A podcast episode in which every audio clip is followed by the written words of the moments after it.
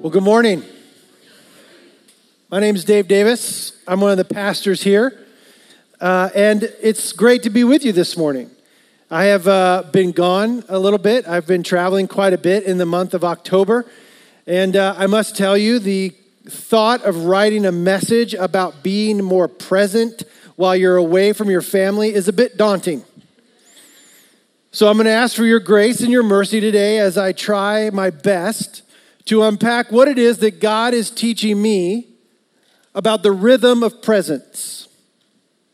This series, which began last week, was really birthed several months ago as we sat down as a team to brainstorm around things that we wanted our church to understand or to learn or to embrace as we moved very rapidly into what is arguably the most busy season of the year.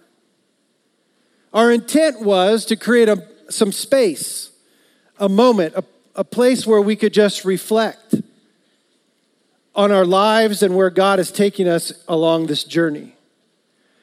That we would walk into the holiday season open handed with the sense of, okay, God, I don't know what you have for me but I'm going to walk very slowly, very deliberately towards it.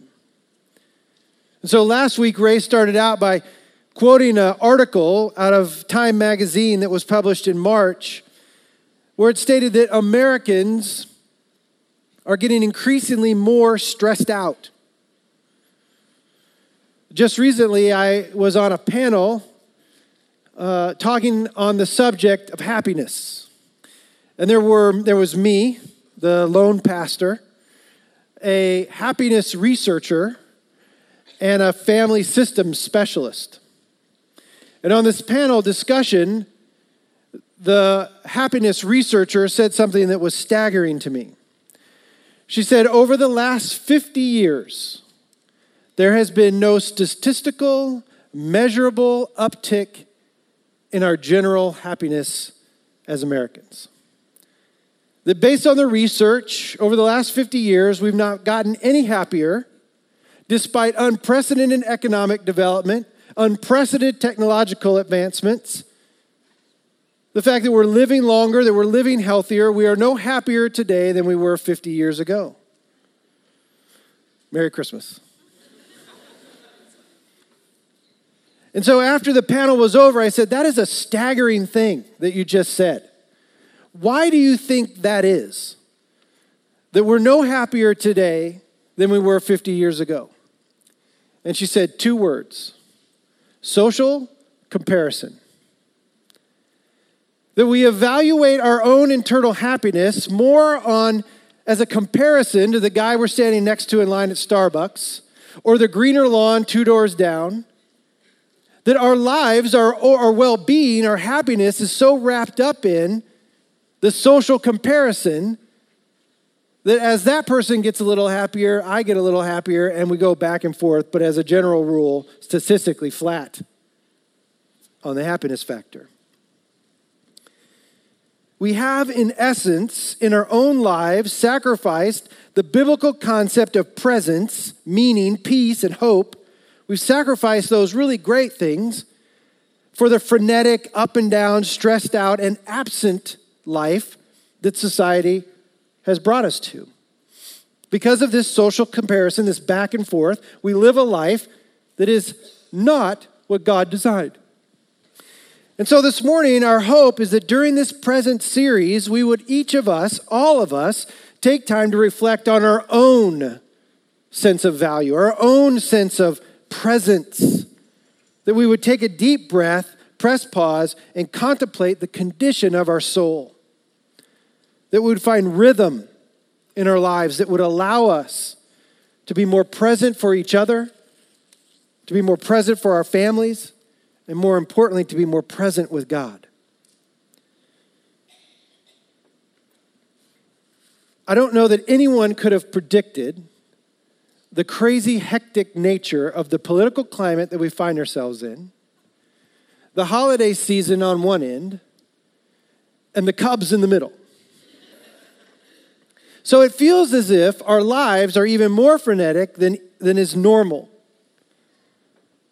But in order to live a life that is more fully present, we have to learn to do some things differently. So I'm going to walk us through kind of a multi step plan for, for getting into a position in which our lives can be more present for each other and for ourselves and for God. But in order to do that, I just want to give you some advance warning. There will be some homework. So at the end of this, I'm going to give you some things to do this week on your own. So, if we are to live a life that is a little bit more about being present in the here and now, there are some things we need to do. First, each of us needs to realize that God has a unique plan for each one of us. God has a plan for you, and God has a plan for me. Look at what Jeremiah chapter 29 says. If you, if you brought a Bible, open it up to Jeremiah chapter 29. If you didn't, it'll be on the screen behind me. But Jeremiah, who is a prophet of God, put on this earth to be the voice of God to his people, to communicate the words of God, says this in a letter written to a, a group of people who are trying to be present. Jeremiah says this, verse 11 For I know the plans I have for you, declares the Lord plans to prosper you and not to harm you plans to give you hope and a future. Then you will call on me and come and pray to me, and I will listen to you. You will seek me and find me when you seek me with all of your heart. I will be found by you, declares the Lord, and will bring you back from captivity. I will gather you from all the nations and places where I have banished you, declares the Lord and will bring you back to the place from which I carried you into exile. So, so Jeremiah is giving the words of God to the people, and he's saying, I know the plans that I have for you, says God. Plans to prosper you and not to harm you, plans to give you hope and a future. You will seek me and I will let you find me. If no one has ever told you this before, let me be the first to tell you. You have a purpose in this world, a purpose given to you by God. And I believe wholeheartedly that much of the hectic and stressed out way in which we live our lives comes from a lack of ownership in this truth. We move through life at a crazy breakneck speed, trying to catch up or acquire or stay afloat. And I think we do this because we don't believe or embrace or trust the fact that God has a plan for you. We don't like to sit in the reality of that truth. It's uncomfortable because it means that I have to do something with my life. And I think we struggle with this concept because, because each one of us has something unique to do, and the world pushes against that mission, that calling, that purpose in your life. In my work, I have come across literally hundreds of people who have never taken the time to discover their unique and God given purpose. And if you hear nothing else today, hear this God loves you and has a beautiful, unique, and extraordinary plan for your life. In fact, say that with me God loves me. No, that didn't feel like you meant it. So say that with me God loves me, and has a plan for my life. Now take a deep breath and let that sink in. Do you know what that means? It means that God, who is rich in mercy and grace, who loves you intensely, has put you on this earth for a reason, for a purpose. Your life has meaning and the kingdom of God needs you in it.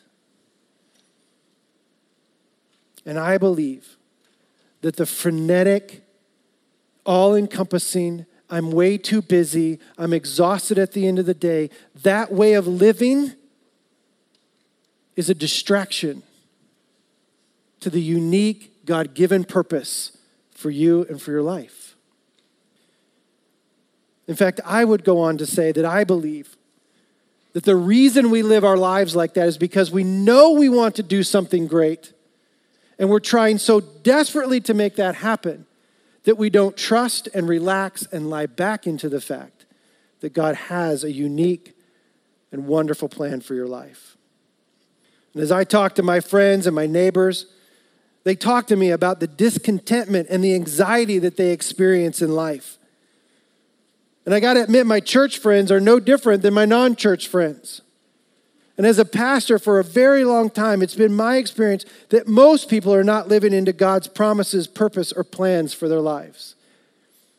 Too few of us grasp the fact that we were born equipped, already equipped to do great things for God. Perhaps this is why we have so little confidence in our own future. Perhaps this is why we live such stressed out lives. Could it be because we fail to believe or trust that God has a unique plan for me? And we spend hours and hours and hours trying to find meaning and purpose. And we call that life when it is right there in front of us for the taking. I read a book a number of years ago by an author called, his name is Viktor Frankl. He's a kind of father of some psychology and he's a Holocaust survivor. And he wrote this book in 1959 called Man's Search for Meaning. It is a great book. And in there, he wrote this simple but profound line Life is never made unbearable by circumstances, but only by lack of meaning and purpose. Life is never made unbearable by circumstances, but only by the lack of meaning and purpose. So much effort and energy in our world today is directed towards this making of a life, making of a living, I mean. And I've been, I've been all over the world. I've sat in grass huts, I've sat in tents, I've sat in cinder block homes. I've sat face to face with those who have nothing and those who have a lot. And here is what I have learned from that experience that whether you live in a tent, a hut, a cinder block house, or whether you live in a great house in the western suburbs of Chicago, what matters most is your own personal sense of presence with God, presence with others. We live in the most advanced and privileged society to ever walk the planet. And everywhere I go, I see people disengaged with the people and the world around them. Part of my travels this month took me to Iraq, where I spent five days visiting several refugee camps. In fact, I'll be honest, I'm still really processing much of what I saw. But one of the most profound learnings from my time is that the people, even people who have endured severe trauma, long for purpose and meaning. And when a life regains a rhythm in which purpose and meaning are involved, presence and happiness and hope and peace begin to come back into an individual's life. I sat in these refugee camps filled mostly with women and children. And I saw peace in the faces of these refugee women. Why? Why, after all they have experienced, after all the trauma they have gone through, why is there peace in their eyes, peace in their face? I think it has a lot to do with surrendering. The refugee has, by definition, let go of it all. You and I are working so hard to keep it all. The refugee surrenders everything, and you and I tried to make everything.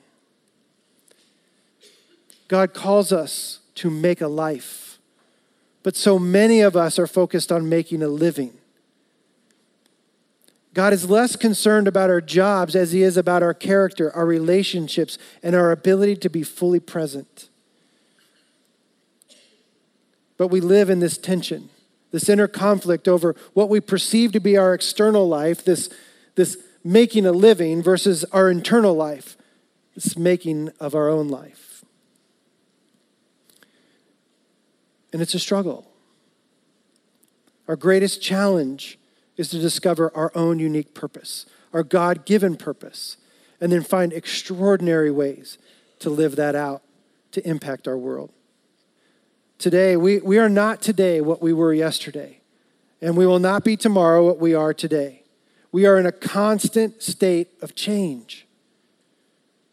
This change for the person who follows Jesus is called transformation.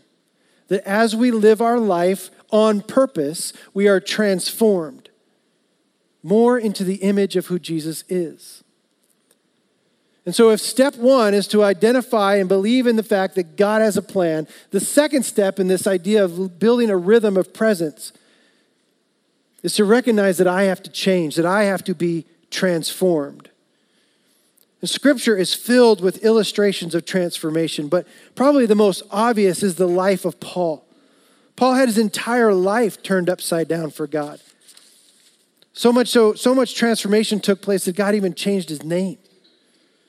And Paul writes in Romans chapter 12 these words Therefore, I urge you, brothers and sisters, in view of God's mercy, to offer your bodies as a living sacrifice, holy and pleasing to God. This is your true and proper worship. Do not conform to the pattern of this world, but be transformed by the renewing of your mind. Then you will be able to test and approve what God's will is, his good, pleasing, and perfect will. Paul is urging us this morning to not conform to the pattern of the world, but be transformed by the renewing of your mind. Transformation, the process of change, puts us in this unique position of discerning God's will, his perfect will. That as we transform, that as we change, as we focus on what is most important, our minds would experience God's will, his perfect and pleasing will. Paul's challenge is not to be caught into the same patterns and routines of everybody else, but to be transformed. Renew your mind. Set out to focus your mind on things that are different, things that are not of this world. And as a result, we will value different things, we will embrace different truths, and we will live our lives differently. Paul, later in the book of Philippians, in chapter 4 puts it this way Paul, at this point, is in prison, chained to a guard. And he says in Philippians chapter 4, rejoice in the Lord always. In fact, I'm going to say that again rejoice. Let your gentleness be evident to all. The Lord is near. Do not be anxious about anything, but in every situation, by prayer and petition with thanksgiving, present your requests to God and the peace of God, which transcends all understanding, will guard your hearts and your minds in Christ Jesus. Finally, brothers and sisters, these are, this is where the renewing of the mind comes to be.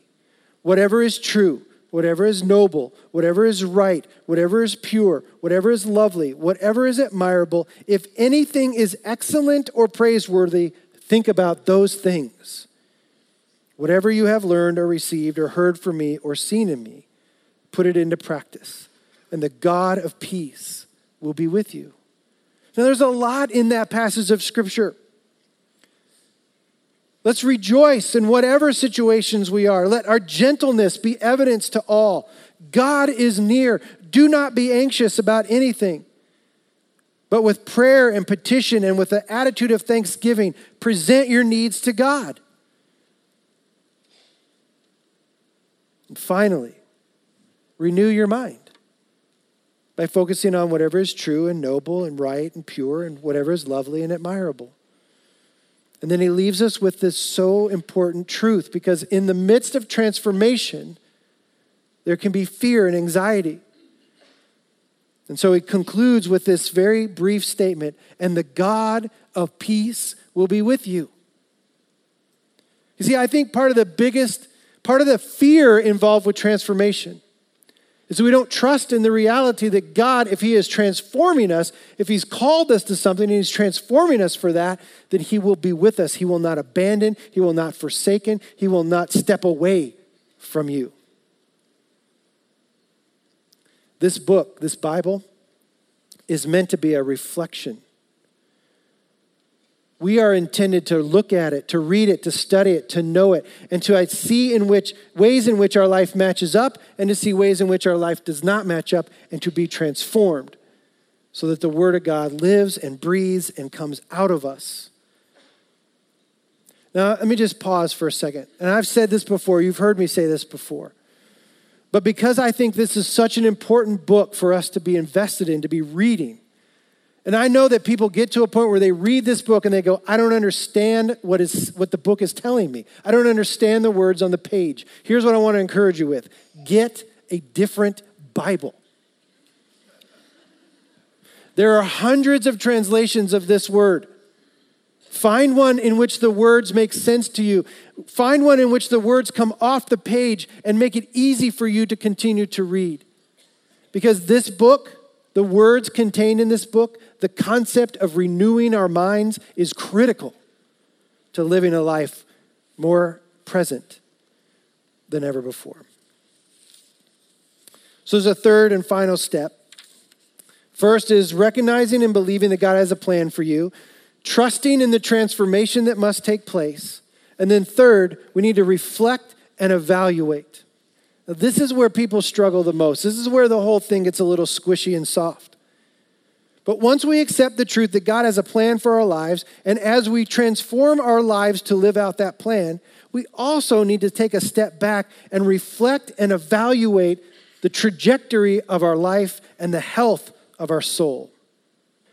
So I want to encourage you to do two things. This is where the homework comes into play. I want to encourage you to do some to take some time over the next couple of days and reflect on your life to reflect on the ups and the downs, the losses and the wins, the good, the bad, the ugly. For some of you, it will take a very long time. For others of you, not so long. But I want you to take a moment. Maybe it's in the safety of your life group, or maybe it's with a spouse or a friend, or maybe it's just with you and a cup of coffee. But to reflect over the years of your life and ask yourself a very simple but very difficult question what do I hope to accomplish with the rest of my life? What do I hope to accomplish with the rest of my life? I have a friend who has the most adorable little boy. He's this little blonde headed kid who just runs through life. He loves life. He's just wild and crazy and out there. The little boy's name is Dash. And I asked my friend, why did you name your son Dash? And he said, well, you know how on your tombstone they put your birth date and the date of your death? I said, yeah. He said, well, your life is represented by the dash in the middle. And he said, I want my son to be focused on his dash and making his dash everything it can be. Well, that's what I'm asking you to do. I'm asking you to take this very simple question and evaluate the dash. Evaluate what is left of your life. However long God has you on this planet, what, God, do you want me to do with the rest of my dash? And so once you've done that, taken some time to reflect on that question, now it's time to evaluate your current state, where you are today. Now, here's my theory about life I believe that all of us have various domains in our life. In fact, I think there's five of them. We have these five domains in our life we have a personal domain, we have a family domain, we have a vocational domain, we have a faith domain, and then we have a fifth domain, which is community. We live out in our friendships and our relationships this fifth domain. Now, I think what happens in life as we get busy and as we get frenetic and as we get a little crazy out there in life, that those become fragmented, disjointed, ununified. We live one way at work, we live one way at home, we live one life with our family, one life with our friends, and we're different people to different, different people in different times and with different meaning. And what I think is most important is that we bring all of that together. We live one life with one God given purpose. And so in your bulletin, I provide you a little worksheet. We're not going to do it here, but I want to challenge you that when you sit there and reflect on that really big life question, that you'll also take a moment and reflect and evaluate your current state of your life. That you'll take those five domains and you'll run them through this matrix. For example, you'll take the personal domain and you'll say, What's right? And you'll write down a couple of things and say, This is what's right about my personal domain. Well, what's wrong? What's broken in my personal domain? I'm working too much. I don't have enough time for me, for my family. What's confusing? Well, what do I need to get clarity on in my own personal domain? And then the fourth category, what's missing? If I don't add this, this isn't going to end well. And you work through all five domains personal, family, vocational, spiritual or faith, and then community, your friendships. What's right, what's wrong, what's missing, what's confusing. Now, I got to be honest with you. I use this matrix a lot in my life and in my work and with my family. You can use it anytime you want. But I want to encourage you to take a snapshot of your life today and evaluate your purpose, the plan that God has placed in your life, the transformation. How am I doing in terms of transforming into the person God wants me to be? And then what is next for my life? That sense of open handedness with what it is that God would have for me. So I recognize that that feels soft and squishy, and maybe you don't you're like, I don't really want to sit in a coffee shop and work on this little card that Dave gave me. Push against that, fight that. And I really do encourage you to take a moment sometime this week, ask yourself that question, and take an evaluation of where your life is today. Now, as we conclude, I want to wrap up with the Lord's Prayer. You might be thinking, what in the world does that have to do with anything that Dave's just talked about? When Jesus prays this prayer, he gives us a pattern, not only to pray, but a pattern in which to embrace life. Let me read it to you. Our Father in heaven, hallowed be your name. Your kingdom come, your will be done on earth as it is in heaven. Give us today our daily bread, and forgive us our debts, as we also have forgiven our debtors. And lead us not into temptation, but deliver us from the evil one. Our Father in heaven, hallowed be your name. God is God, and you are not. Your kingdom come, your will be done. You have a better plan than I do. Give us today our daily bread. You will provide all I need. And lead us not into temptation, but deliver us from the evil one. At the end of the day, God is going to protect me. He is never going to leave me, He is never going to forsake me. Wherever you are, whatever stage of life you're in, whatever your current picture looks like today, hear this God loves you, has a plan for your life. That plan requires transformation.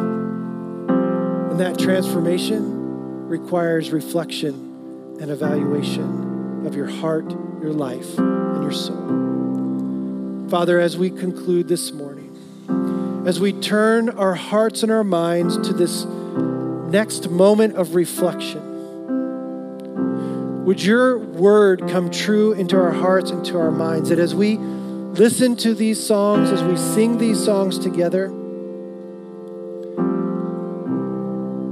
would you fill our hearts and our minds with your word. That we would embrace the reality, the truth that you love us and you have a plan for our lives. Would you allow us in this moment to be fully present with you. Amen.